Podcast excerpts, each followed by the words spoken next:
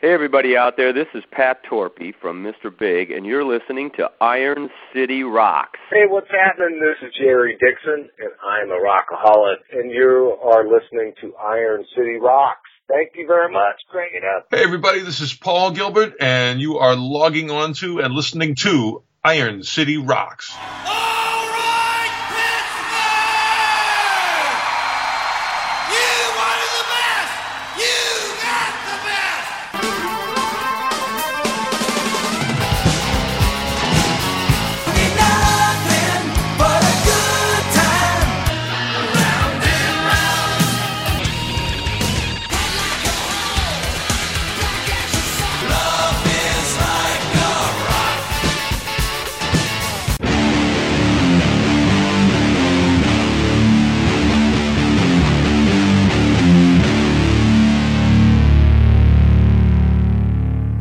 Hello and welcome to episode 340 of the Iron City Rocks podcast.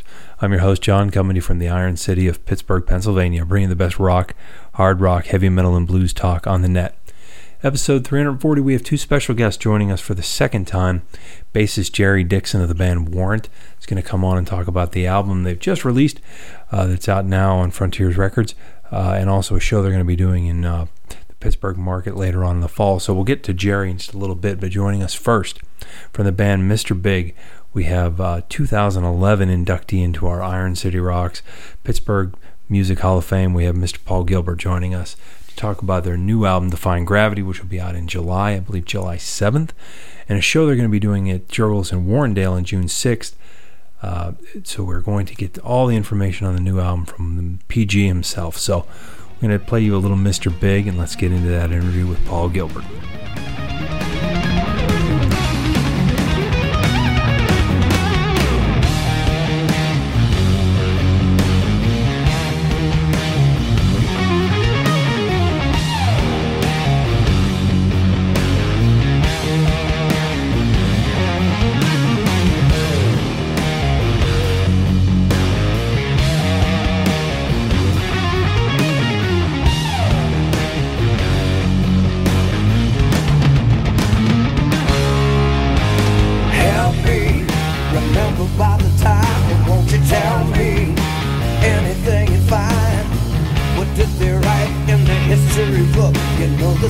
The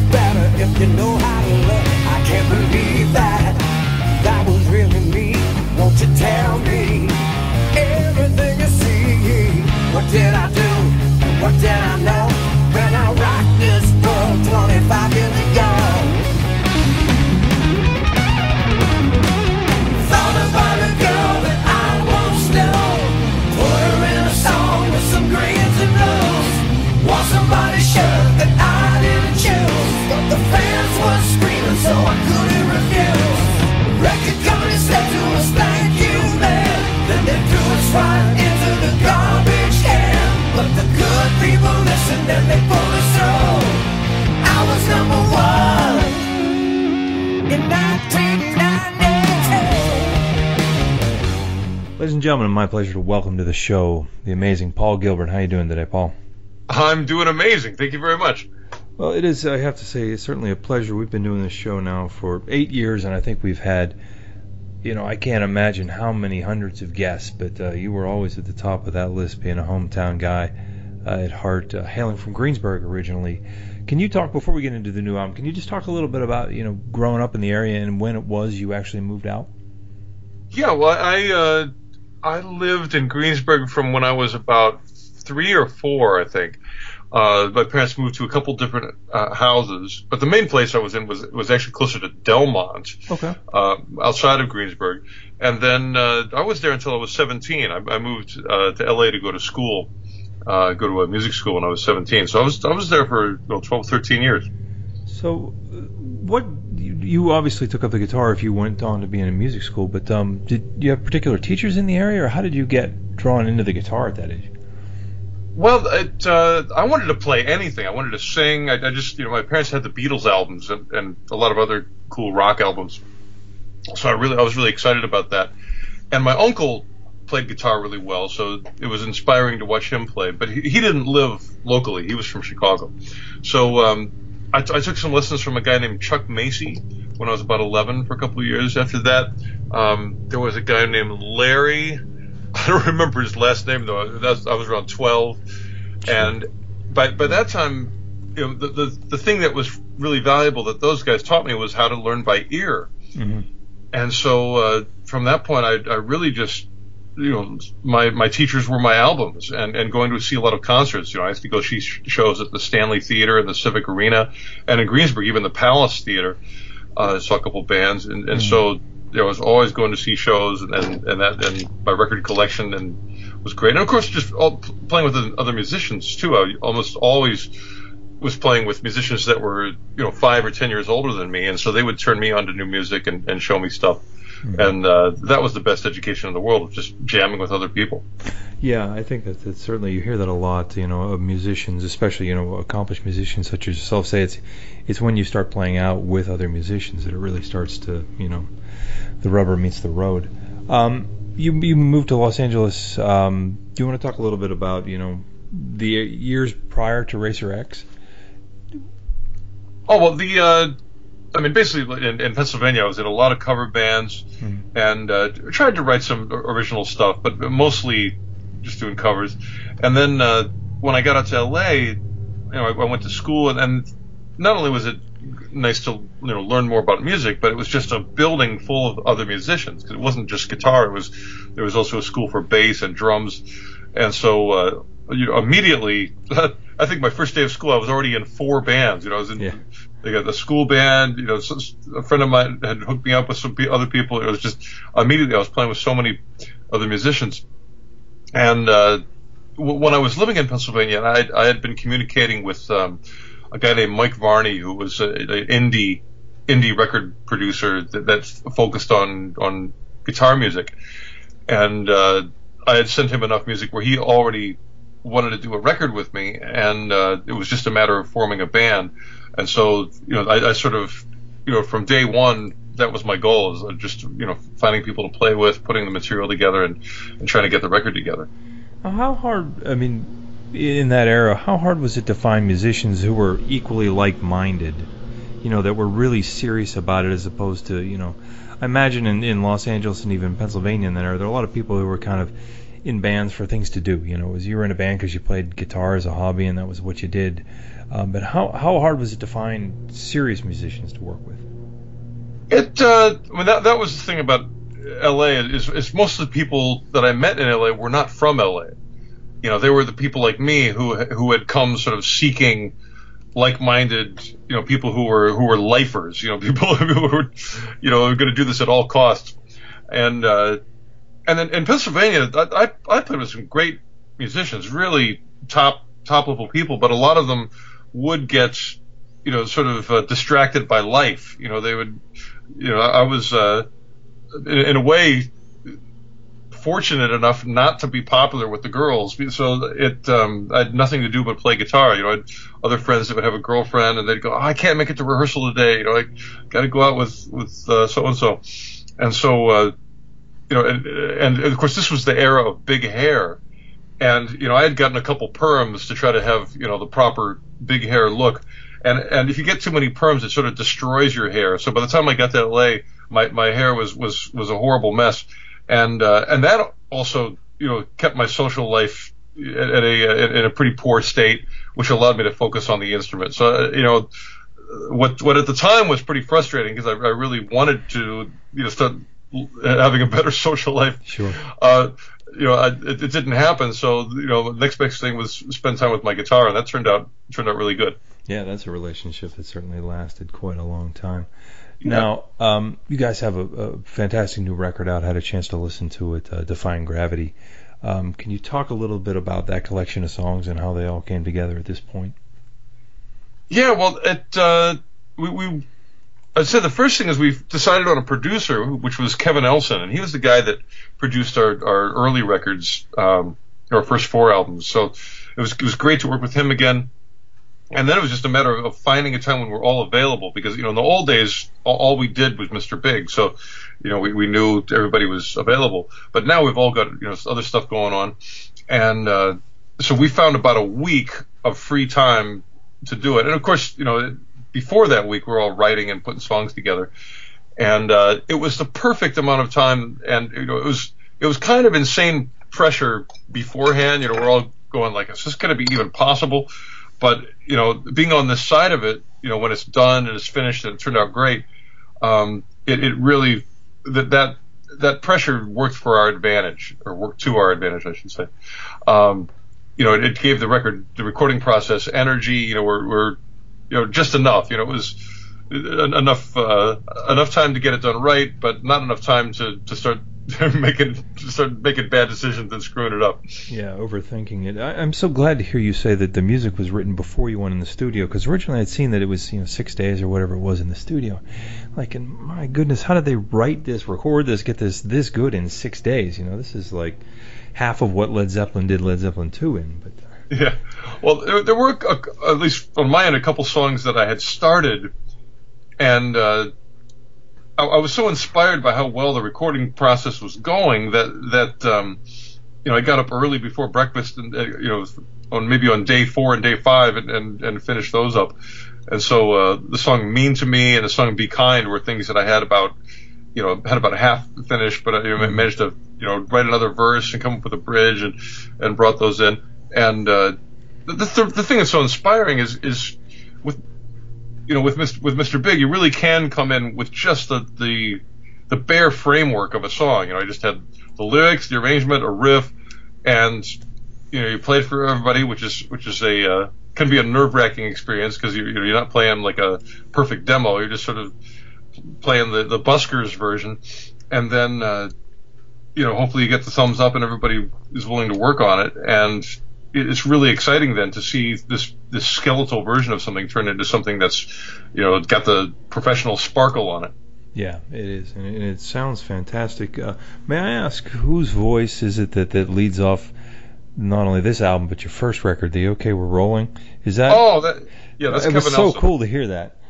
Yeah, that, that's uh, that's uh, that's Kevin, and you know, although we did work with him back in the day, we, we hadn't really worked with him since I guess 1995 or 96, something like that. So Mhm. you know, it's been 20 years since we really worked with him, and uh, it was just so nice to see him, and, and he always does a great job.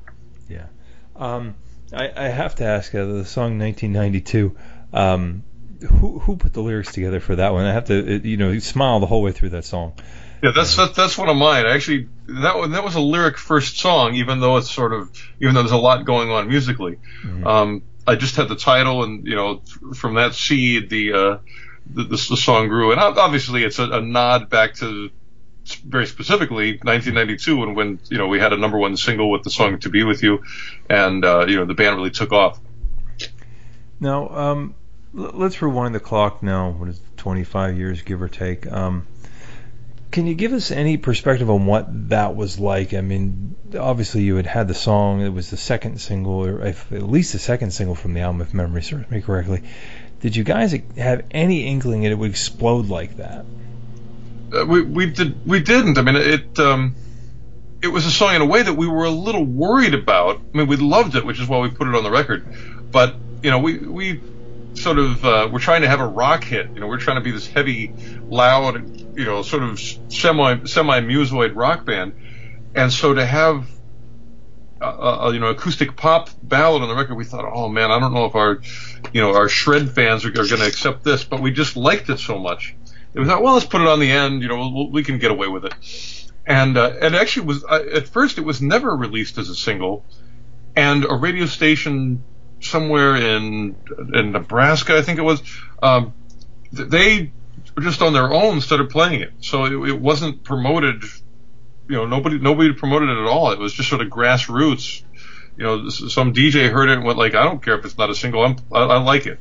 Mhm. And uh, he started playing it, and it went to number one at his station, and then you know that you know the, the, the next city over got wind of that, so they played it, and then you know we get a call like, hey, your your your this your uh, your song's number one, in these in, the, in these cities, and and from there we went, oh well maybe maybe this song has some life to it, so uh, you know then we got the machinery working on it. Our ma- manager started doing whatever managers do to. Uh, to start promoting the song, and you know, it, it went uh, nationally and then internationally.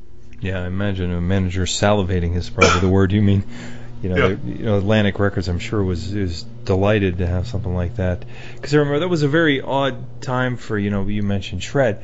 It was a you know kind of a challenging time because you know the Alice in Chains and, and the Nirvanas were knocking at the door, but here you know this kind of as you mentioned sort of a poppy hit you know from our these shred gods and it's all over the radio. You know, between you and Extreme, it was like the, you know the world was coming off its axis almost with you know the the chart success at that time. Now, um, I don't remember. I know I saw you guys at the South Hills Theater on the Lean Into It Tour, and I don't remember if it was pre or post that song. But did you notice that the the crowds start exploding at the live shows after that? I uh oh sorry. Um I noticed uh for for 2 weeks our audience got really young and really female. Um and then as soon as it dropped to like number 2, our audience went back to normal and was, you know, the the guys with the black sheet with the black t-shirts. The Black But- Sheep, yes.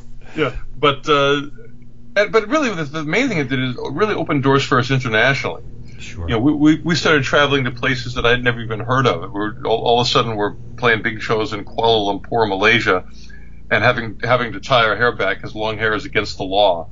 Mhm. And you know, just really stuff I had never dreamed of. You know, playing these stadiums in Indonesia, that that kind of stuff. And uh, the, the, I think that the, the thing that I really enjoyed about it is it really, uh, it sort of it made it made it okay for Mr. Big to not only be a, a, a shred band but also to be a vocal band, and I think that's something that we all love. We, you know, we all grew up listening to, to the Beatles and and the, like a lot of the '60s pop bands that, that had a lot of singing, and everybody in the band does sing, and, and so that that's one thing I, I've come to really enjoy is not just the you know the sort of banter back and forth with with Billy's bass and and, and my solo stuff, but uh, but to be able to sing in you know four part harmony and, and that just feels great. Yeah, I mean, you can certainly hear that on, on the new record. A lot of great harmonies, and um, you know, it's given you guys, I think, you know, something different to stand out above a lot of the bands of that era. So, and for a fan, you know, I remember hearing the song and was like, oh, I don't know if it's cool that Mr. Big's on the radio like this. Then I was like, this is the one Paul Gilbert solo I can actually play, so I'm going to be happy about that.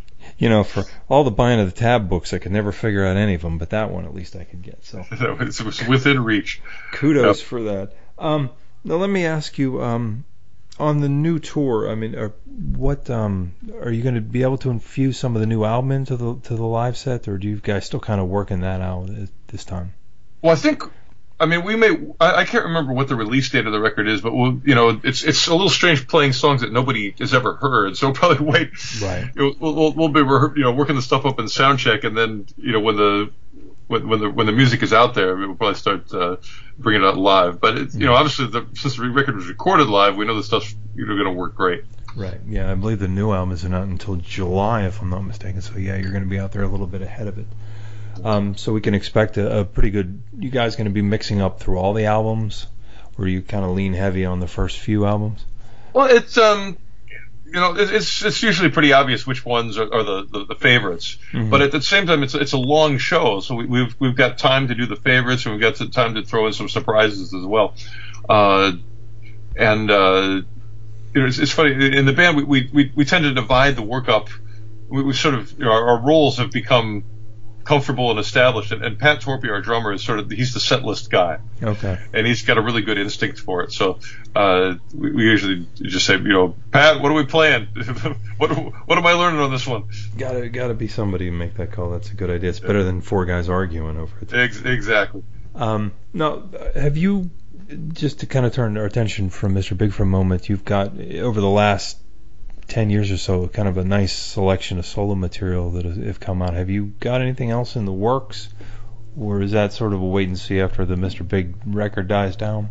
What what yeah, the last record I did was um, called I Can Destroy, and I, I did a fair amount of touring for that um, around the world, and then uh, I, I guess I mean I don't have, have plans for a. I mean I'm sure I'll do a new record at some point, but I don't have anything scheduled for it at the moment. Um, you know this this the rest of the year is pretty much filled with Mr. Big stuff. Uh, but the the one thing I did release in um, in Japan is some live stuff that came out, and we actually recorded a show in the UK on my birthday, and it was my 50th birthday, and we just happened to have you know, a bunch of cameras there, and that was a really good show, and, I, I'm I'm going to work on um, you know getting that mixed and and, and put that together because it was it it um, you know it's it's it's funny when you do live albums, you know you can never predict if, if the show is going to be your best one on the tour, and that was actually the planets kind of aligned, and, we we really had a great show, and, and we got it you know, recorded with, with multi-track and and with you know multi-cameras. So I'm really happy to have that one in, in the vault, and, and I'm, I'm not sure when it will come out, but you know it, I'm, I'm sure it will because it, it turned out great. Awesome. Now, the one one other project you did, it's been I think almost nine years ago. You did an album with Freddie Nelson, and we still get emails because Freddie was kind enough to join us on the show not long after that album came out of people asking if there's ever anything else in the in the works for, for you and Freddie. Is do you see the stars aligning at any point? Oh man, I'd, I'd love to. I mean, Fre- Freddie played on, on my that album I mentioned that I Can't Destroy, and uh, you know one of his songs is on it. He sang lead on a bunch of stuff, and uh, he also is on the DVD in, in Japan uh, that, that just came out over there. Uh, and I think Freddie just came out with a solo album as, as well. And, and I I love his voice. Really easy to work with guy. You know, he's he's, he's fantastic. So yeah, I'd, I'd love to work with him. And, and I wish, you know, of, of all the all the stuff I've done, that that's a record that I really wish had gotten more attention because I, I think it, it turned out so good and it was, you know, the, the, the both the process and the result were really good mm-hmm. on that record. Yeah, it's a fantastic record. Kind of a lesser known album. I think a lot of people are kind of, you know, I know when we when we pulled that out, we were like, well, what is that? And uh, I think that's kind of cool that, uh, you know, to get people exposed to it. So hopefully down the road, you guys can do another album, uh, complete Yeah. collaboration. But again, you're going to be coming to town on June 6th, doing a show in Warrendale. It's kind of a, up north from the city from where you grew up, but uh, still in the you know, the old hometown. So we wish you guys the best with the new album. Again, it's out July 7th, I believe. Uh, Defying Gravity, and, and we wish you all the best, Paul. Fantastic. Thank you so much. All right. Again, a big thanks to Paul Gilbert uh, for coming on the show, talking about the show in uh, Warrendale at Jergel's, June 6th, and also the new album Defying Gravity, available on July 7th. We're going to turn our attention now to a band uh, who's been on the show several times. Uh, the band's Warrant. Uh, they've got a new album called Louder, Harder, Faster, and uh, they're going to be doing a show in October on the 13th out at uh, also. So we wanted to get on and learn a little bit about the new album, which just came out in mid-May. Uh, I know it's a little ways off for the show, but it gets you excited about the new album. Hopefully, you get out there, buy it, uh, and uh, kind of absorb the new songs before they get into town. So, without further ado, let's talk to the Down Boys. Here's Jerry Dixon of Bent Warrant.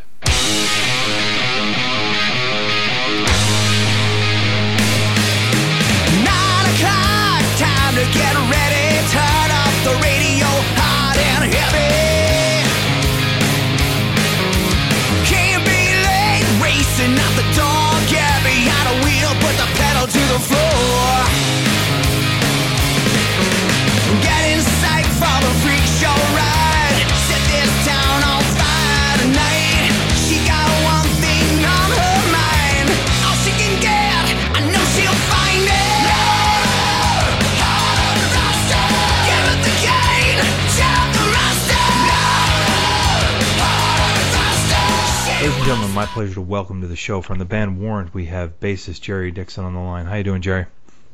I'm doing fabulous, fabulous, man.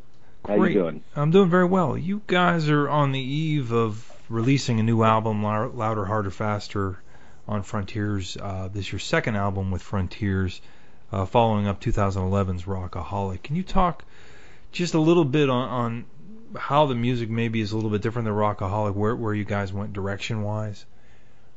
Yeah, we. Uh, I think this record's a little more, got a lot more uh, raw emotion on it. It's not as polished as Rockaholic. Uh, kind of on purpose. We just, uh, yeah, we went in with the the notion of just, you know, let's go for the take and not try and make everything uh, absolutely perfect. So if we got something that felt good, we kept it. You know, whereas Rockaholic is, you know, technically pretty stellar. Everything is, yeah, lined up. Everything's perfect. Everything's just, you know, which is which is cool for that record. But we wanted to try and get a little more raw feeling on this one. Maybe capture a little magic, you know, and Right. then uh, even if the magic wasn't perfect, Exactly. Now, um, do you guys, as far as writing, I mean, do you have at this point? I mean, do you have kind of defined roles in the writing process, or is this kind of a democracy? Everybody brings a, you know, whatever riff they might have caught to the table, and you flesh out the the, the good ones.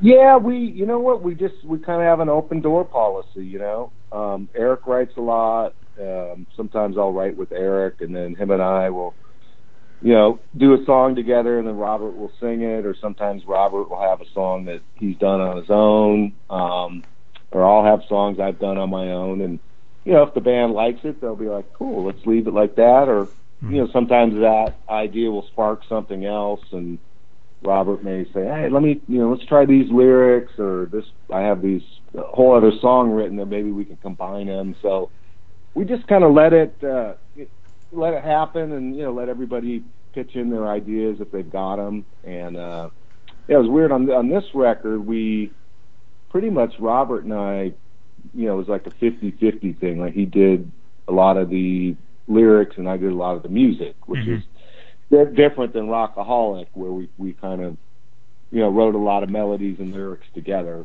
But you know, knowing him better, I'm like, oh, you know, I didn't really worry about that.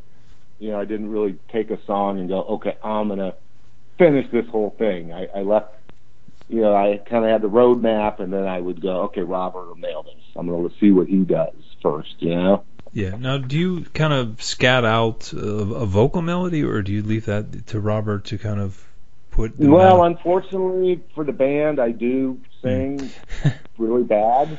Yeah, that's all right. Someone someone's got to you know come up with the melody. I think that sometimes might be the hardest part of songwriting. Yeah, yeah. On the yeah, a lot of times I'll I'll sing. A lot of times I'll do the demo here, and then then Robert comes over. Thank God, and we'll Mhm. sing sing over what I did, which is always a glorious day at my house. Absolutely.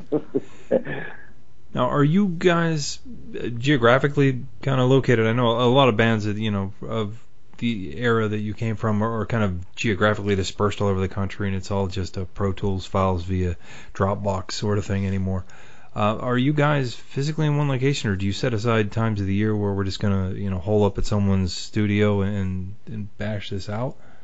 Yeah, we're not good at the writing via email. You know, we we tried doing that, Mhm. and it just it just nothing was getting done. So, yeah, we went old school, and uh, you know, Robert he lives in Arizona. It's about five hours. I live in Vegas, so we would just go back and forth um, between between his house and my house, and uh, get it done that way. And then you know, then we took the time, you know, to go sit in a room with the band and and we'd go over all the songs and all the parts and rehearse everything. So it, I wish we could do it the other way. It'd be a lot easier, but it just uh it just seems like that never never works for us till we all get in a room.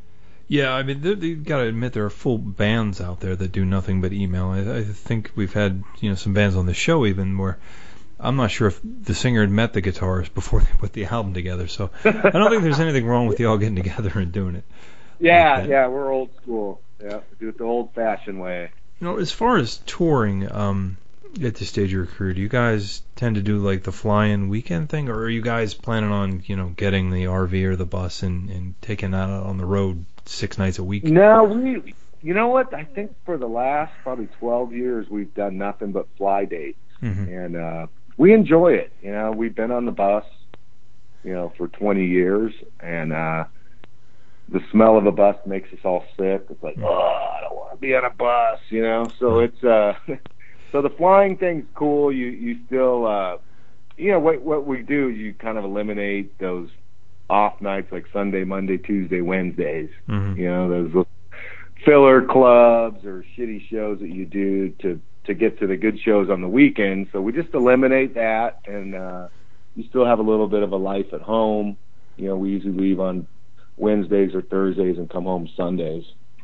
So it's it's it's kind of the best of both worlds, you know. Yeah, you've got almost you know at this point in your career a normal you know kind of uh, schedule for a working guy. You know, maybe a travel, Yeah, tra- yeah, for a it's been- traveling job at least. You know. Yeah, it's been really uh, been really cool. Exactly. Now, um, do you guys? I know you have some dates into into June and stuff on your website. Do, do you plan on doing you know a string of dates into the fall, or, or what is the touring, or you know, is it all going to be domestic? Are you doing anything in Europe? What what's Um, 2017 we're- we're look working like? We we would like to go to Europe at some point, and maybe Australia. Um, but it seems like we only get offers for one or two shows, and it's like, ah, we, you know, it's not worth it to go that far Absolutely. unless we can do a week or two. So that that's on the table for those two markets, maybe Japan. Um, and then we plan on being super busy. Yeah, we're just we're still booking a lot of shows in the states. So uh, you know, we're constantly adding shows pretty much every day. So we're, we're, it's going to be a busy year. Yeah. Now, is for a band like yourself who's been around and you guys have always had a plethora of album sales, does a new album really make that much difference in your touring schedule, or is you know you guys are I imagine are pretty darn busy, you know, whenever you want to be. Yeah, we are. it, we it, we we mainly do the records for the fans and and you know selfishly for us, just to Mhm. to keep things fresh for us and keep the juices flowing. Um, so it's really just for the love of the game, and it and it certainly does help the touring. hmm You know, it it, it gives you like a whole new wave of you know like stuff like this, interviews, and you get you know talk about the touring, and it gets you know more people out. So we we're gonna you know try and do records every five years or so. Just you know we just enjoy doing it, and uh, you know we're not the type of band that's just gonna rest on on the past and Yeah. beat that to death. You know we want to we want to be relevant and uh, you know current and still have you know new products out all the time.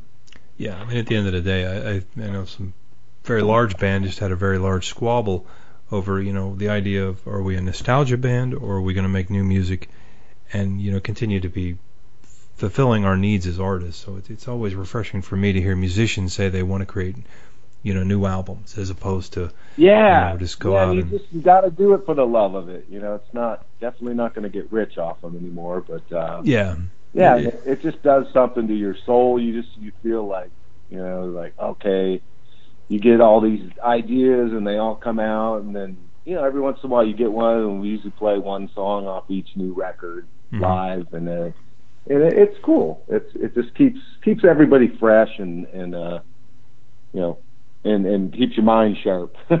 Yeah. Now you mentioned Japan um, in particular. You know, when I think of of an audience that probably still chooses stuff up, uh, is Japan still a, a pretty healthy market for album sales for you guys? Um, it yeah, we do well there, but we we haven't gone over to Japan in probably 20 years, or Europe, or anywhere. You know, we kind of went backwards. You know, a lot of bands when they started their careers didn't really get popular in the states, so they Right. would they would go to Europe and they would go work these markets, and uh, we were always the opposite. We were so busy here. We were always on tour. Yeah. You know, I think that we went out for two years at a time, and at the end of that, they're like, "You want to go to Europe?" And we're like, "Are you kidding me? No." I just want to go We're to so- sleep. Yeah. We're, yeah, well, I want to go to bed. We're done. You know. Then the next record would come out back in the day, and like, "Oh, you want to go to Japan?" You know, two years on the road, we're like, "No, we just don't." You know, we're we're thrashed. Is so it? uh, I wish we I wish we would have spent more, you know, more time laying a base around the world than we than we did. But Let me take you back. Um, I was kind of curious to get your memories on when you first came. I remember when you first came to Pittsburgh because I, I went to that show and you were playing in the basement of a theater. Um, right after the Dirty Rotten Filthy Stinking Rich album came out, and then the very next tour you were playing a 20,000 seat shed in the same town. Um, and I remember, you know, I did, not too many bands went from that small to that big that quick. Um, was it something that you were able to soak up at all, or, or is it just a complete blur in those kind of two three years? yeah, you know, our biggest success, yeah, it really you kind of nailed it right there. Was really only, you know, about three years, Mm-hmm. and then it was poof, it was gone. Yeah. you know, so it went, you know, because we were actually we were almost a '90s band. You know, Yeah, Dirty you were darn Rotten- close. Yeah, Dirty Rotten was I think '89, and uh, we just made the tail end of that, you know. And I think when Dog Eat Dog came out, that's when uh, that's when the grunge hit. So we, it was a real short window, you know. Um, but back then, you you kind of lived in a bubble. You Mhm. didn't we didn't really, you know, there was no satellite t- televisions in the bus. There was no cell phones. There were no video cameras. There was, you, you know, your manager, our manager would come out like once a month and bring a pile of papers and go, okay, look, you guys are charting here, and you sold this many, and you did this, and then you're gonna play bigger. It's like, okay, cool, man. It- you know, the the magnitude of what was happening, you know, wasn't so evident. You know, Right. you just kind of were out. You were out, kind of the Lone Rangers on a bus, just you know, playing wherever you could you could. You know, venue. You know, Yeah. yeah. We used to go to the clubs after the twenty thousand seat arenas and play again. Yeah, I just remember it seemed like kind of a whirlwind, and you guys certainly made, you know, I, I think the success of Cherry Pie that kind of I think put you guys into that, you know, headline arena sort of status. Uh, but it was amazing to see how quick it went. You know, I mean, certain bands. Yeah. You know, I look at like Great White, another band that you know I think kind of had some pretty good chart success around the same time with the Twice Shy album. You know, those guys worked like dogs for for you know, a decade, and you know to get to that, and you guys just put like a blink of an eye. But then, unfortunately, in the flash of a flash, it was over, and you know the popularity of the music waned so quickly. Um, yeah, that was shocking. That was like, yeah. wow, really? Can you? Where's all our friend? Where's all our friends at the label? Yeah. Hello? Yeah, well, where's the label? That's the different question. Um, Yeah, right. Let me ask you, um, the Dog Eat Dog album has been now 25 years, and I think a lot of people might consider artistically that might have been, you know, kind of maybe the most sophisticated album of the, of the first three. Any particular memories of that album? You know, did you guys kind of consciously put a different style in into the music, uh, you know, or was it just sort of Yeah, naturally seeped in because of what was going on around you?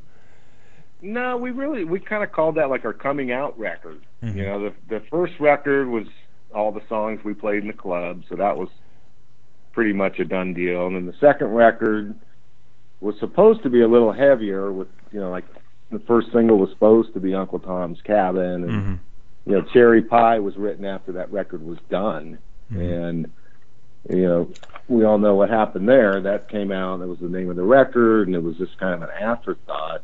So uh, we we've said, all right, let's get back to Uncle Tom's Cabin and just write us, you know, that kind of a vibe, and and a record that's a little more serious. You know, we're a little Mhm. bit more grown up, and Mm-hmm. so we really we really feel like that that was what we were supposed to be.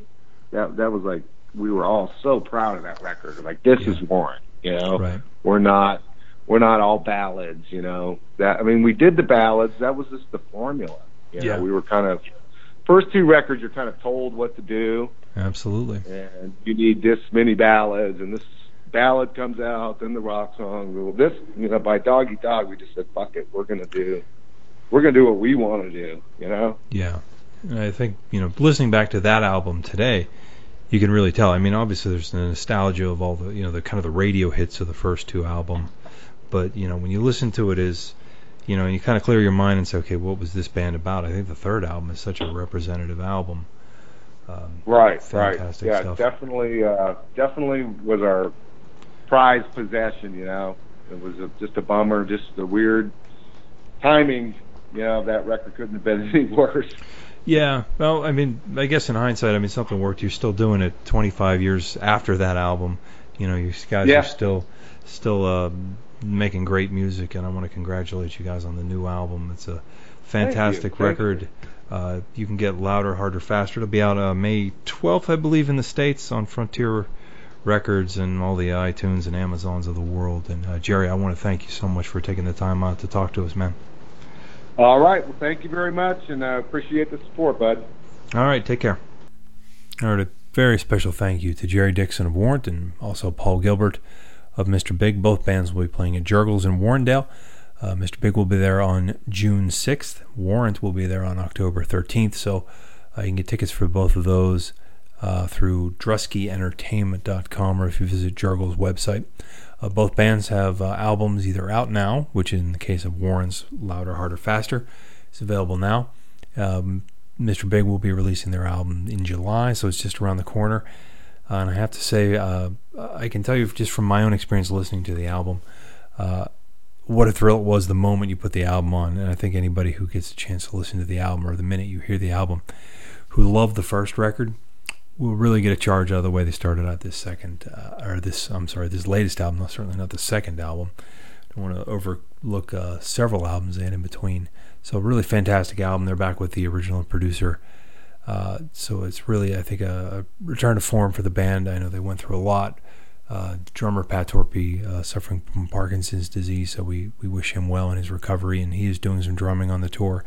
They have another drummer joining them on the road as well, so look forward to seeing the band uh, back when they get into town. So, without further ado, we want to thank you for listening. Uh, you can visit us at ironcityrocks.com. We are on Facebook, YouTube, Instagram, and Twitter. All of those are forward slash Iron City Rocks. You can message us at ironcityrocks at gmail.com or use the contact link on our homepage. Uh, we really appreciate hearing from any anyone with any thoughts. If you've got a band you want to suggest, hey, how about this band? We haven't heard from this band in a while. What are they up to? Why don't you get them on the show? Love to get suggestions from you guys on what you want to hear. Uh, if there's things you don't like about the show, let us know as well. We're certainly open to uh, constructive criticism. So uh, we always appreciate anyone taking the time to drop us a line. So until next time, we want to thank you so much for taking the time out of your day to listen. Take care.